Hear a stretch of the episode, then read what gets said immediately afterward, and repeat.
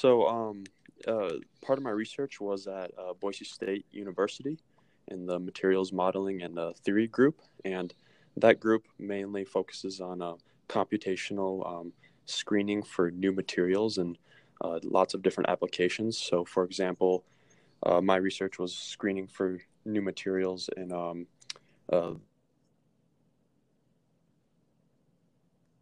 like um, materials called transition metal dichalcogenides that can be used uh, for like flexible electronics and a, as as transistors. And the machine learning aspect of that project was um, to kind of combine computational, like traditional computational methods, and machine learning to uh, accelerate the process for discovering new materials.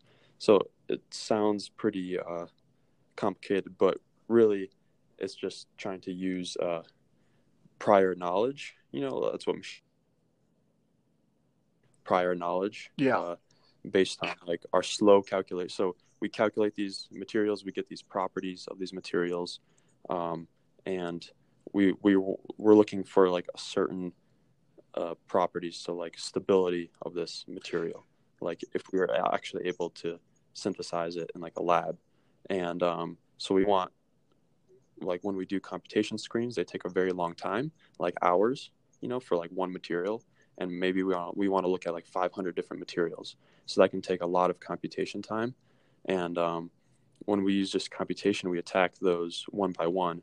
And with machine learning, we can use the data that we've already like computed and kind of predict um, what new materials, what those properties will how be. did it how did it work out? Is did the is this uh uh, it sounds great because if you can do it inside of a model and the model uh, uh matches up with the with real real materials and uh you know gets real results how did it how close did you get in terms of your predictability? Right. So our accuracy, um, we use the, you know, random forest uh, regressor, so it's all continuous. Um, no like classification, just like continuous of uh, data, and we were able to get um, an accuracy of around eighty percent when compared to uh, computational like techniques, and um, we haven't actually gone and uh, looked at like real world data, like what the actual uh, values are like experimentally, but computation, computational screens um, or computational uh, methods are usually like very close to real world um, experimental data. So what we did is we compared uh, we compared our machine learning uh, values to the computational values, and we found yeah like about around eighty percent Wow. um, accuracy or matching. So it's it's very promising. you know the science of yeah. the um, science of material uh, science is really quite interesting um, is it considered material science considered nanotechnology or nanomaterials or is this uh, more tr- traditional you're looking at just different um, material compositions and properties and then you're trying to match that uh, say with conductivity or um, some quality of heat, thermal, or or or you know those type of properties where uh, maybe you have to have a certain level of safety, uh, but you, you're you're getting safety combined with performance combined with uh, maybe cost. Right. So looking at yeah that's that's really the yeah what you just described is yeah really the whole field of material science and um, you know property uh, structure performance relationships i think and that's where yeah you you're trying to look at properties that uh, or materials that will have yeah all those things like the properties you want also safe and all of those things and um, i mean yeah materials science is a huge field and i guess what we focus on on our group is um yeah i guess nanoscale uh materials like two-dimensional materials are very uh small that have uh, applications in the nanoscale realm i guess Yeah, it, it used Yeah. to be. Uh, there was a lot of discussion about nanomaterials and how they were going to, uh, you know, affect the world and uh, provide uh, more, like materials that were stronger than steel but lighter, like the carbon fiber, and and now you see right. uh, carbon fiber uh, cars. Uh, they're you know they're light, but they're very still very safe. Uh, usually mm-hmm. in the mm-hmm. high end cars, you know, with this the sports cars. And then you know they were talking about carbon fiber uh, computer, where you're you would have some sort of carbon fiber circuitry, uh, but it was in sort of a 3D lattice, and so they were talking about possibly having uh, uh, supercomputers that were three dimensional. But um, it sounds like to me like the area you're focusing in is more like in this uh, semiconductor materials. Yeah. Yeah, that's yeah, that's correct. Um, yeah, the graphene is a um, it is not a semiconductor. So uh, the materials that we're working with are like have a lot of similar properties as graphene. Um, I'm sure. Okay. Yeah. Probably heard of graphene and all that. Yeah, it's just like a single layer of carbon. You know, graphene. It's a two-dimensional like material, and yeah, the materials that we're looking at are very similar to graphene, except that they are semiconductors, so they can be used as like transistors. Wow. all of those. Applications. Well, I saw this. So. Uh, uh, I saw this. Co- there was a company that uh, had specialized on graphene production, and they were saying that um, that this the graphene is so strong that just one layer of molecules could hold up uh, uh, an object. I don't remember what the object was, but it was it was pretty impressive. Oh, and yeah. it's super light too. yeah, yeah. Graphene is a huge uh, material that's going to be um, prevalent in the future. Absolutely. Nice. Uh, so, how did mm-hmm. you get uh, into uh, artificial intelligence? I know you you said you had a kind of a passion for uh, deep AI or or uh, learning um, uh, algorithms. Mm-hmm. Yeah. So, um, like how I how I kind of chose this yeah. field, I guess. Yeah. So I initially went to uh, my undergrad at a small school in the Chicago area and into physics, and then I guess eventually I realized that my favorite part about physics was the math, and then I switched to a math major, um, and now I'm actually at Boise State in Idaho, and uh, I think a really cool application in math is all those uh, you know machine learning, AI, deep learning, um, and yes, yeah, so I kind of explored the math in those areas, and then now I guess I'm, I'm applying that math, applying my math knowledge, my uh, you know machine learning knowledge and all of that to um, to other applications in science to help accelerate other parts, uh, you know, as such as material science and other fields as well. Right now, I'm actually doing an internship in uh, natural language processing. Okay, I saw that. And, yeah. Yeah. Uh-huh. And yeah, it's totally different than material science, but um, it's still I can use a lot of the same knowledge that I've been learning and all the experience that I've gained from you know working with material science and all that I can use. So um, it's been a pretty, that's so the natural the natural language processing, voice recognition, is uh, part of what uh, you know. I read this book a couple years ago. Well, actually, many years ago. By uh, he was a super genius for computer science, and uh, one of the leading kind of thought thought uh, generators type person. But he called his book was uh-huh. called Artificial Stupidity, and his point was that uh, natural language processing, voice recognition, and networks would be uh, all that really had we were capable of programming. Uh, the idea that we could program like a um, a uh, um, you know like an artificial brain uh, was beyond anyone's capability to program. It'd be so complex. Um, I know there's been people that have tried to do it, but as far as I know, they they just you know they're doing some of the algorithms for the math for the neurons, and they keep discovering more math that they have to solve.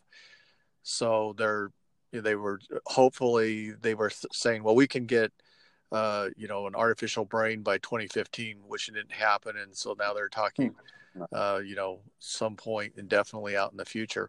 But what what do you see? What's uh, exciting about natural language processing? Well, natural language processing. I mean, there's. Oh man, that's um, there's a lot exciting about that field. I, I mean, just entering the research, you know, looking what's what's been done. I mean, I don't think any field is moving as fast as fields like natural language processing and computer vision. I mean, every day, every week, you know, there's hundreds or like I don't know, a large amount of papers being published, and just keeping up with the field is really hard. And um, I mean, the applications in natural language processing, I mean, they're just limitless. So yeah, you know, in the future, I, I agree mean, with you. I think that that uh, yeah. um, you know, it's like well, I remember AT and T when they were first talking. Uh, uh, there was a couple of Utah companies that were specializing in voice recognition. Uh, you know, the AT and T was trying to do the call call center with voice recognition, and one of the things was breaking down sound into uh, smaller units. They had a certain terminology for it, and then using probability to try to figure out if we assemble these uh, different sounds, what is it actually the person actually trying to say? And at first, it was really, uh, uh you know, they it could recognize certain words, but then it get confused. And I uh, now with semantic networks, and I'm not even sure uh, all the type of technologies that used in natural language processing, but it seems like linguistics is getting better. Mm-hmm.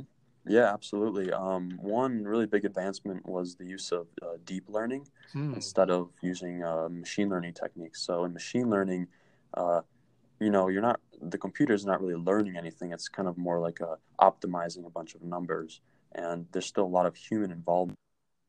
You know, for natural language. So another part of natural language processing is uh, um, text. So I guess text is probably the biggest part of natural language processing because with like voice recognition, you're really just converting the voice recognition to text and then doing stuff with the text.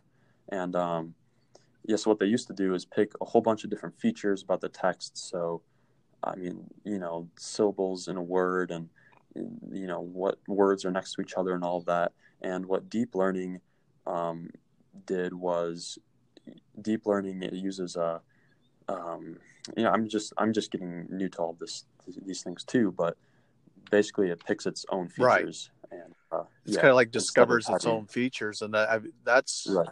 that feature engineering is uh, for machine learning takes a lot of time. I I talked to a, data scientist the other day, and he he said we got a long ways to go, uh, right? Because uh, you know picking out the right features and then getting uh, getting those lined up, and then trying to get that uh, um, percentage accuracy up above you know 60% is really important.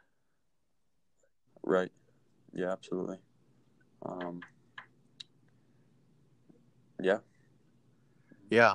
Well uh, um, what do you see what do you see things like uh, with uh, natural language process? What do you see uh, some of the areas like I, have been thinking like things like um, there was one that we were talking about with database querying, you know, where you can use some natural language processing for it to do certain functions. So it's faster, faster interaction maybe than just clicking or uh, things like that. Well, yeah, that sounds like an interesting application. I mean, I really, um, I basically just started this internship, so I don't okay. know know, I know a very small percent portion of natural language processing applications out there. But one thing that I'm interested in, I'm looking at, is um, use of social media data to uh, create predictors and detection systems for mental, such as depression and things like that. So, hmm. you know, with the advent of social media, there's this, you know, tremendous amount of uh, natural language data you know that is available and what we can do is we can use uh, NLP you know techniques and deep learning and all that to process this data and then um, based on you know you know users what they're tweeting maybe what they're posting on Facebook we can detect if this person is at risk for uh, you know depression or anxiety or PTSD things like hmm. that and that's um that's a big I guess, subfield of NLP. Yeah, one of the things I I see more and more is with uh, you know uh, expert systems is uh, alerts. You know where you can have the machine you know, detect that uh, for a certain pattern, and then alert you that um, there's certain certain conditions that might be emerging. Right. Mm-hmm. Um, well, uh, our time's about up. Uh, do uh, you have any last thoughts you'd like to share about uh, material science or uh, NLP? Um, I mean, I I just like to emphasize that. Uh, I guess it's just such an exciting field, and I think anybody listening to this podcast is obviously obviously interested in that field, and you know they should be because the rate that it's accelerating is just incredible, and I'm you know I'm super excited to you know see what's going to happen in the future. So. Yeah. Great. Um, well, I'll send you a link, and thanks for talking with me. Yeah, thanks for inviting me okay. Bye.